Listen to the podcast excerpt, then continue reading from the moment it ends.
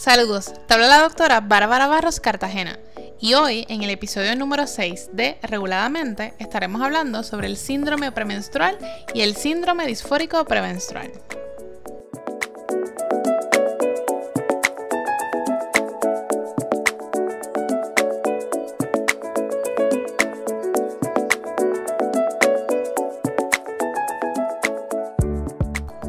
Hola, hola, espero que se encuentren muy bien y gracias por estar conectados a otro episodio de Reguladamente, tu podcast sobre temas de salud mental.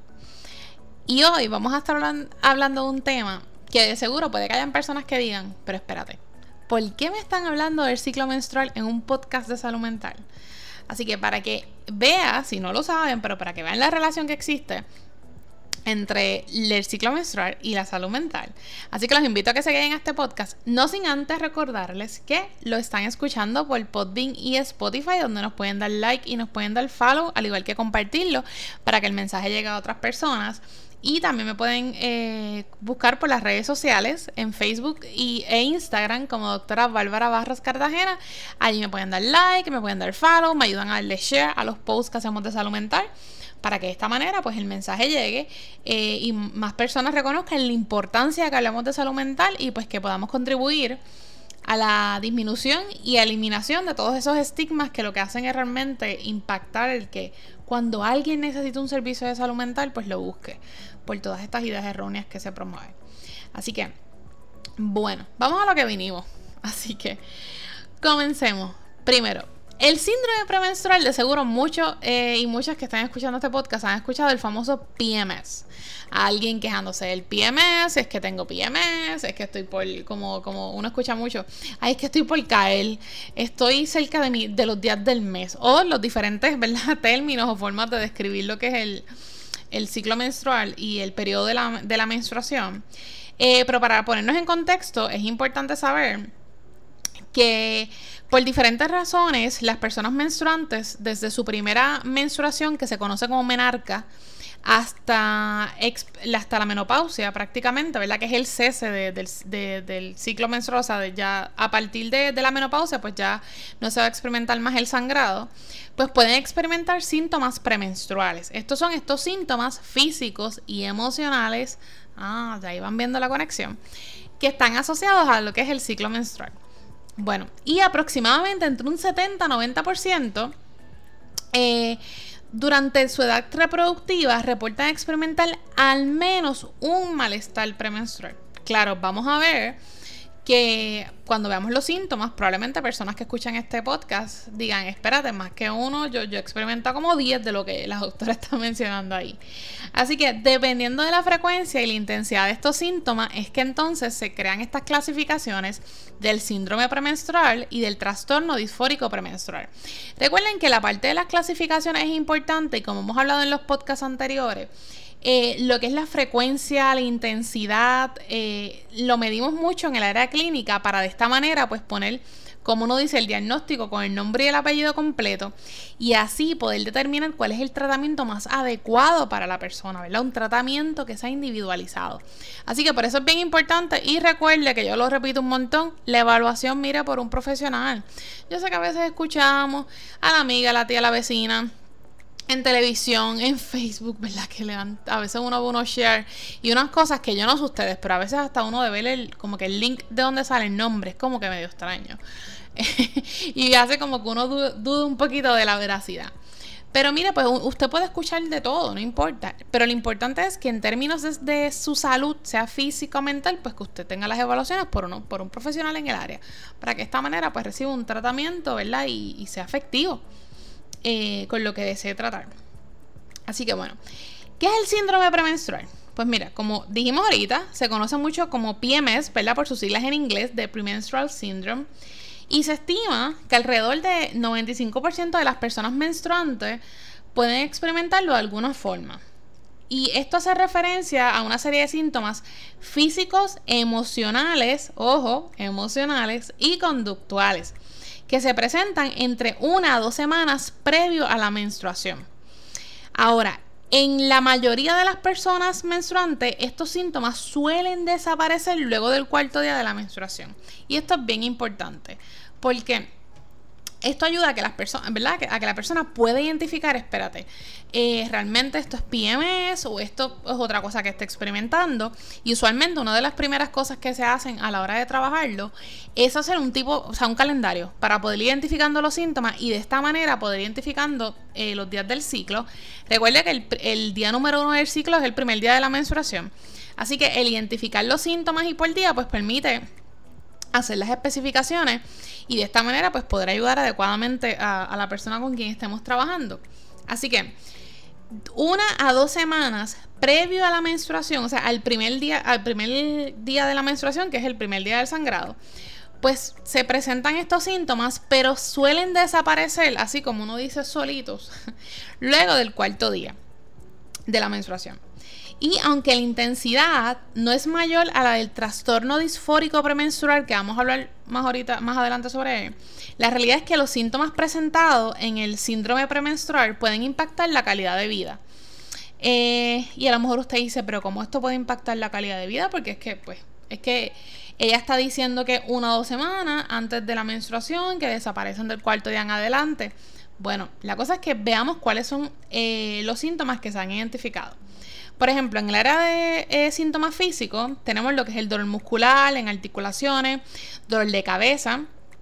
También se puede presentar lo que es fatiga, aumento de peso asociado a la retención de líquido, eh, distensión abdominal, ¿verdad? Que es como sentir el abdomen hinchado, lo que es la sensibilidad en el área de los senos, los brotes de acné, que yo diría que a veces eso es uno como de los más frecuentes, eh, estreñimiento, diarrea y hasta intolerancia al alcohol.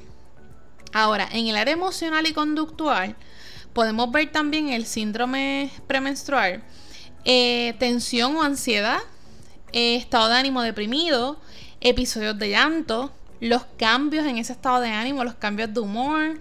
Eh, también podemos ver irritabilidad o enojo, cambios en el apetito o de que de momento sean estos antojos por comerse algo en particular, problemas para conciliar el sueño, o sea, el famoso insomnio eh, aislamiento social, ¿verdad? Que a lo mejor puede estar asociado un poco a esto, este estado de ánimo deprimido también.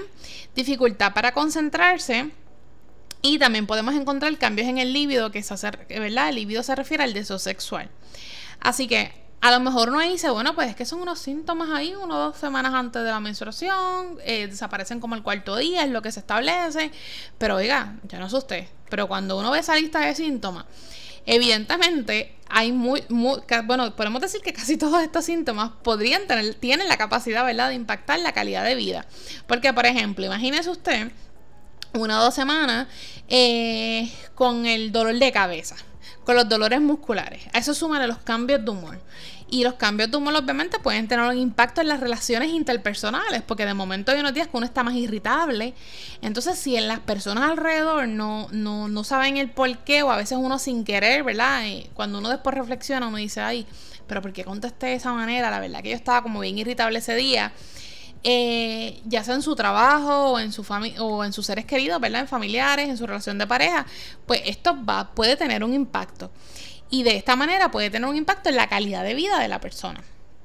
Así que, como mencioné ahorita, aunque estos síntomas no son tan severos como el, el síndrome disfórico premenstrual, vamos a ver que sí pueden tener un impacto. Pero recuerden, la clave con el síndrome premenstrual es que estos síntomas aparecen una o dos semanas antes, aproximado al primer día de la, del ciclo menstrual, o sea, el primer día de la menstruación, y desaparecen como el cuarto día, ¿verdad? Suelen, suelen ir desapareciendo. Ahora, el síndrome disfórico premenstrual. Como me dijo una vez una persona, bueno, yo no sé lo que es, pero como a este ya usted le añadió la palabra disfórico, eso me suena como a histérica, como algo como bien, como bien feo. Y yo le dije, bueno, a lo mejor una buena forma de distinguirlo pero no lo veamos de esa forma porque bastantes mitos y bastante ya imágenes no necesariamente muy bonitas ahí relacionadas a eso. Así que no tenemos que, como uno dice, echarle más leña al fuego a los estigmas que tenemos. Pero bueno. Cuando hablamos del síndrome disfórico premenstrual, este se conoce mucho por su sigla está en inglés PMDD, Premenstrual Dysphoric Disorder, PMDD, y es clasificado como un trastorno del estado de ánimo. Ah, pero espera, ya que usted me está hablando de trastorno del estado de ánimo. Y yo me acuerdo que en el podcast pasado, usted cuando habló de la depresión, usted dijo que la depresión, a diferencia de la tristeza, que la depresión que era qué, un trastorno del estado de ánimo. Ah, pues, y ah, todavía recuerdo que usted hizo un, un post hace poco en sus redes en doctora Bárbara Barros Cartagena que hablaba del trastorno bipolar y hablaba de un trastorno del estado de ánimo. Ah, pues aquí estamos cayendo en tiempo. Ven la relación que entonces guarda con lo que es salud mental y porque entramos los profesionales en el área de salud mental a la hora de hablar de estos, de estos síndromes. Pues bueno, en efecto, eh, el síndrome disfórico premenstrual pues se, eh, se, clasifica como un trastorno del estado de ánimo.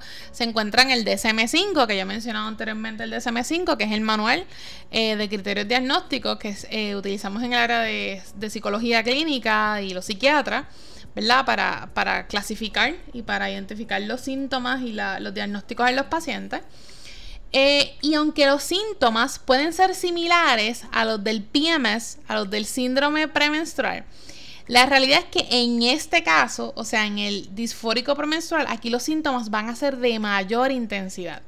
Y aquí va a haber un impacto significativo en el funcionamiento y calidad de vida de la persona menstruante. O sea, en el síndrome premenstrual, pues sí puede haber un impacto en la calidad de vida. Ahora, en el disfórico premenstrual es un hecho que esto va a ocurrir y que estos síntomas van a ser de mayor intensidad. Así que, al igual que en el síndrome premenstrual, en el disfórico, los síntomas se suelen presentar, como dijimos, una o dos semanas antes de la menstruación y en la mayoría de los casos se observa una disminución luego del cuarto día de la menstruación aproximadamente. Ahora, a la hora de emitir este diagnóstico el, del síndrome disfórico premenstrual, pues obviamente, como hay una mayor intensidad, como este ya se clasifica bajo trastornos del estado de ánimo, pues entonces vamos a ver una clasificación de síntomas más, más específica, ¿verdad? Y que entonces acá los que estamos en, como uno dice, al otro lado eh, del escritorio, pues tenemos que estar eh, conscientes de unos criterios diagnósticos en particular que pues se tienen que cumplir. Por ejemplo, en la mayoría de los ciclos menstruales, al menos cinco síntomas han de estar presentes en la última semana antes del inicio de la menstruación. ¿Se recuerden que ahorita yo leí una, yo le leí una, lista de síntomas físicos, síntomas emocionales y conductuales y les dije, pues mira, pues estos tienen que estar eh, entre eh, una o dos semanas antes del ciclo menstrual. Ahora, en el disfórico premenstrual estamos hablando de que eh, al menos cinco síntomas han de estar presentes en la última semana antes del inicio de la menstruación. Y empiezan a mejorar unos días después del inicio eh, de la menstruación y hacerse mínimos o desaparecer la semana después de la menstruación. Entonces, uno más de los siguientes síntomas son los que tienen que estar presentes. La habilidad afectiva intensa, estos cambios en el afecto, eh, valga la redundancia, ¿verdad? Como dice, de forma intensa bien, de forma significativa. Eh, vamos a ver irritabilidad eh, también intensa, un enfado, aumento de los conflictos interpersonales, pues como les mencioné, si yo estoy irritable, eh, si yo tengo cambios significativos en mi estado de ánimo, eso va a tener un impacto en mis relaciones interpersonales. vamos a ver también estado de ánimo intensamente deprimido, sentimientos de desesperanza o actividad de autodesprecio, ansiedad, tensión y, o la sensación intensa de, estar eh, excitada con este exceso de energía o con los nervios de punta, como se diría. También vamos a estar encontrando uno más eh, de los siguientes síntomas.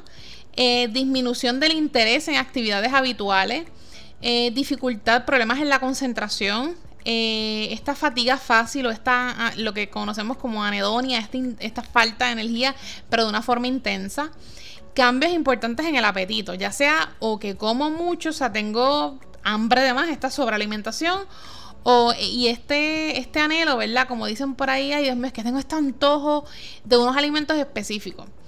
Eh, hipersomnio o insomnio, ¿verdad? O se duerme mucho, se duerme poco, o sea que vamos a ver que los patrones de sueño se, ven, se, ven alterados.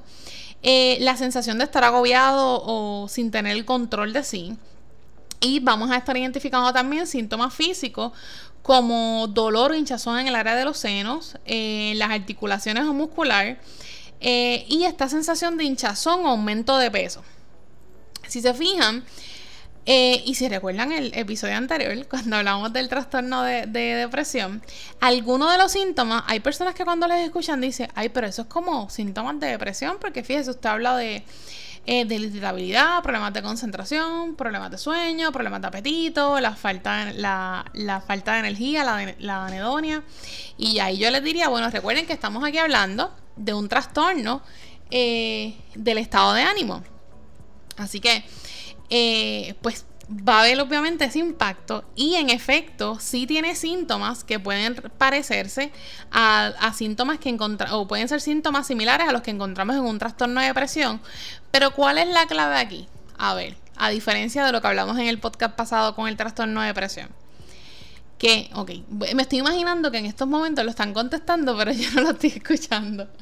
Bueno, recuerden que entonces en el síndrome disfórico premenstrual estos síntomas suelen aparecer una semana antes, ¿verdad? Una o dos semanas antes y vamos a identificar mínimo cinco.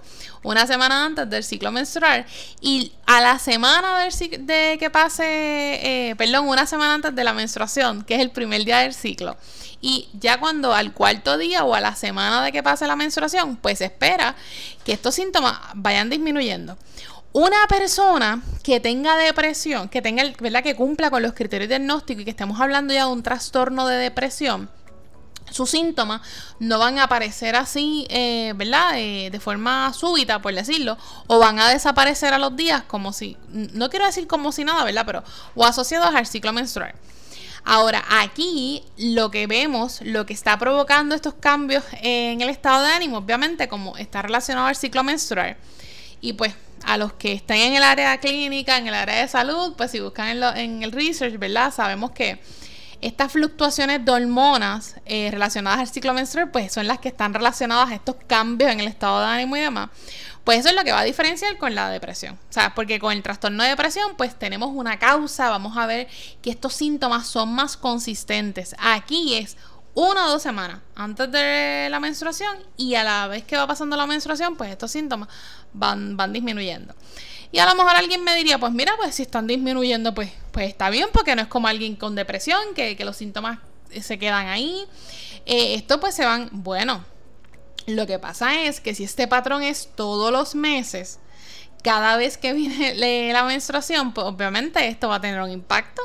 Porque a nadie le gusta, primero que nadie quisiera experimentar estos síntomas y segundo, va a tener un impacto en su calidad de vida, en las relaciones interpersonales y pudiera darse el caso que a raíz, ¿verdad?, de este impacto que tiene en la calidad de vida, pudiera exacerbar otro síntoma y se pudiera eh, como uno dice, a la vez desarrollar otra, otra psicopatología y ver entonces otros trastornos. Así que por eso es la importancia de atenderlo y no simplemente pensar, pues, como es relacionado al ciclo menstrual y a la menstruación, y pues como tú eres una persona menstruante, pues, como me dijo una vez, una vez una persona a mí, pues tienen que bregar con eso, porque es que eso tiene que ver con la menstruación que yo diría que son uno de los comentarios más invalidantes que yo he escuchado. Así que usted nunca le diga eso a una persona que, ¿verdad? Que, tiene estos síntomas porque está en su ciclo menstrual.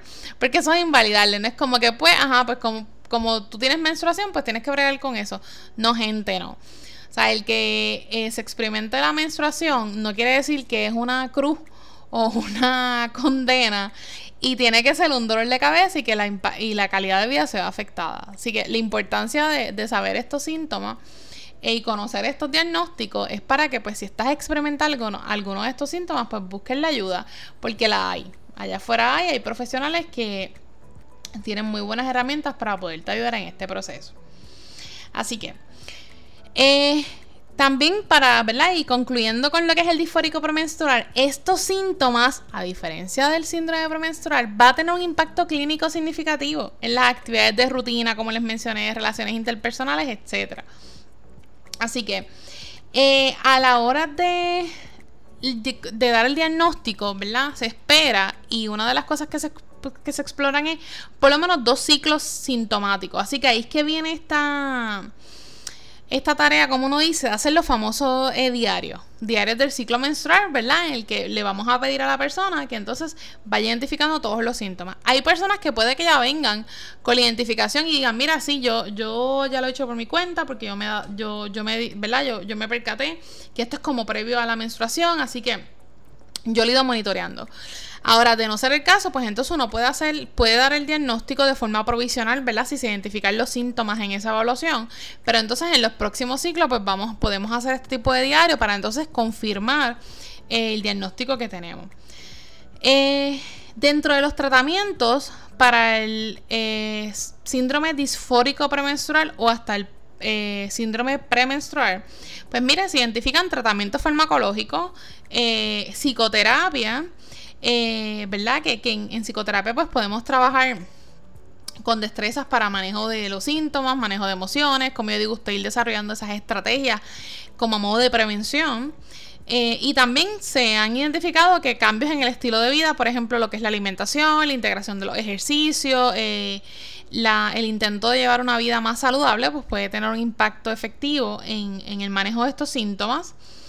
Eh, y como les mencioné al principio, es importante recordar para ofrecer un diagnóstico de forma correcta y desarrollar un plan de tratamiento efectivo e individualizado, porque cada persona es distinta es importante la evaluación por parte de un profesional de la salud, ya sea tu médico primario, eh, los ginecólogos, ginecólogas, eh, obviamente recuerden, y yo creo que eh, no, no fue en un podcast, pero en los, hace un tiempo en los stories, yo estuve dándole, como dice, bastante duro al tema de que recuerden su visita anual con el ginecólogo o ginecóloga de su preferencia. pues ellos también, ¿verdad? Pueden proveer este diagnóstico eh, también los psiquiatras y pues en el área de psicología clínica también lo trabajamos. Eh, recuerda también que un tratamiento efectivo es aquel que trabaja en conjunto con la parte física, emocional y conductual. Porque si algo vimos en la descripción de estos dos eh, diagnósticos es que pues sus síntomas son físicos, emocionales y conductuales. Así que lo importante es un tratamiento pues que te pueda cubrir, como uno dice, todas esas bases. Y por último, recuerda que el ciclo menstrual puede impactar el funcionamiento y la calidad de vida de toda persona menstruante. Inclusive, eh, síntomas que se experimentan durante el mismo pueden ser un aviso de que se requiere alguna atención médica en particular. Eh, y recuerda, eh, como uno dice, el cuerpo es sabio, el cuerpo te da señales. y a veces yo he escuchado, por ejemplo, eh, historias de personas que a lo mejor llevaban muchos ciclos, eh, durante muchos ciclos, ¿verdad? Durante muchas menstruaciones, teniendo a lo mejor un sangrado excesivamente, un sangrado excesivo, eh, mucho dolor. Entonces lo asociaban como que, ay, pues es que eso es parte de la menstruación. Es que pues con la menstruación tiene, duele, es un dolor de cabeza y no, y recuerda, esto no tiene por qué ser así. Así que es importante que ante cualquier malestar, por favor, por favor, por favor, consulte con su médico, con tu ginecóloga, tu ginecólogo de preferencia, porque eso es prevención. Así que, y la prevención salva vida. Así que ya sabes, cualquier aviso, cualquier síntoma que experimente, eh, ante la duda, tú saluda. Así que consulta con, tu médico en particular. Y también eh, es importante que pues hablemos de estos temas para que pues podamos fomentar la educación sobre lo que es el tema del ciclo menstrual y de cómo puede afectar la vida eh, ¿verdad? El, tener un impacto en la calidad de vida de las personas menstruantes. O sea, la idea de hacer este tipo de podcast y de hablar de estos temas, como yo dije una vez, no es eh, como que seguirle poniendo este sello de que, ay, qué, mala, qué malo es el ciclo menstrual, qué malo es tener menstruación. Al contrario, yo soy de las que creo que si es un proceso que es fisiológico, eh, que es un proceso que vamos a experimentar, pues ¿por qué no hablarlo? Porque mientras más conozcamos sobre el ciclo menstrual, mientras más conozcamos de la menstruación y del impacto que puede tener y cómo podemos afrontar estos síntomas, cómo podemos trabajar en pro nuestro bienestar, pues mejor todavía, porque es como uno, como tú empoderarte del tema y a mayor educación, mejores destrezas tú puedes desarrollar para manejar las situaciones. Así que esa es la importancia de la educación, gente. También ayuda al hablar del ciclo menstrual pues a dejar a un lado los tabúes y los mitos. Ah, yo creo que al día de hoy ¿sabes? sigue hablando del ciclo menstrual como que, ay, que es algo como malo, como hasta de vergüenza. Y yo a veces me pregunto, pero ¿por qué tiene que ser vergüenza algo que es un proceso fisiológico? O sea, que es como dormir, como ir al baño, como... Eh, o sea, eh, no sé, como, como yo una vez dije, hasta como pensar, ¿usted sabe algo de sabe pensar? No, al contrario, es bueno que uno piense. Pues lo mismo, pues el ciclo menstrual pues, es un proceso fisiológico, así que es parte, es parte del proceso, ¿verdad? Es parte de la vida. Eh, y además es importante hablar de él para que entonces uno comience a conocerlo y le preste atención. Porque a ver, ¿verdad? Lamentablemente muchos casos que, que uno escucha a veces del desarrollo de enfermedades, ¿verdad? O, con eh, amistades que, que están en el área de la medicina, es de estos casos que cuando llegan a, la oficina a lo mejor ya tienen un diagnóstico bastante avanzado en alguna enfermedad crónica además. Y cuando exploran, desde hace tiempo estaban experimentando algunos síntomas que se pudo haber hecho, ¿verdad? Un mejor trabajo de prevención, pero sin embargo la persona nunca llegó a, la oficina médica porque pues pensaba que era como que pues es que es normal ahí, es que eso no es nada, o es que es parte de... Pues no, mire, conozca su ciclo menstrual y preste la atención. Y ante cualquier síntoma, como le digo, ante la duda, saluda y vaya para su médico. Y en el área emocional y conductual, pues sabe que para eso estamos los profesionales, ¿verdad? En el área de salud mental, que estamos para ayudarle. Y allá afuera hay muchísimos eh, profesionales que yo estoy seguro que tienen, eh, bueno, estoy segura que tienen la intención, ¿verdad? Y, y están ahí para ayudar, para ayudar en estos procesos. Así que, bueno, espero que este podcast haya sido de su agrado. Eh, que hayan conocido hoy un poquito más sobre el síndrome premenstrual y el síndrome disfórico premenstrual. Y nada, sabe que en cualquier duda o pregunta me pueden escribir por el inbox, en las redes, en Facebook, doctora Bárbara Barros Cartagena, en Instagram eh, como, ¿verdad? El arroba doctora.bárbara Barros, ahí también me consiguen. Y sugerencias, después del podcast pasado me escribieron un par de gente sugiriendo temas, así que ya están en la lista y lo vamos a ir trabajando. Así que bueno, se me cuidan, que tengan muchas bendiciones, que tengan una excelente semana, ¿verdad? De, de aquí en, de, bueno, espero que hayan tenido un buen comienzo de semana y de lo que queda sea espectacular. Y recuerden, y no me puedo ir sin siempre decirlo, recuerden que la clave no es tener una vida perfecta, sino trabajar un día a la vez por una vida que valga la pena vivir. Bye.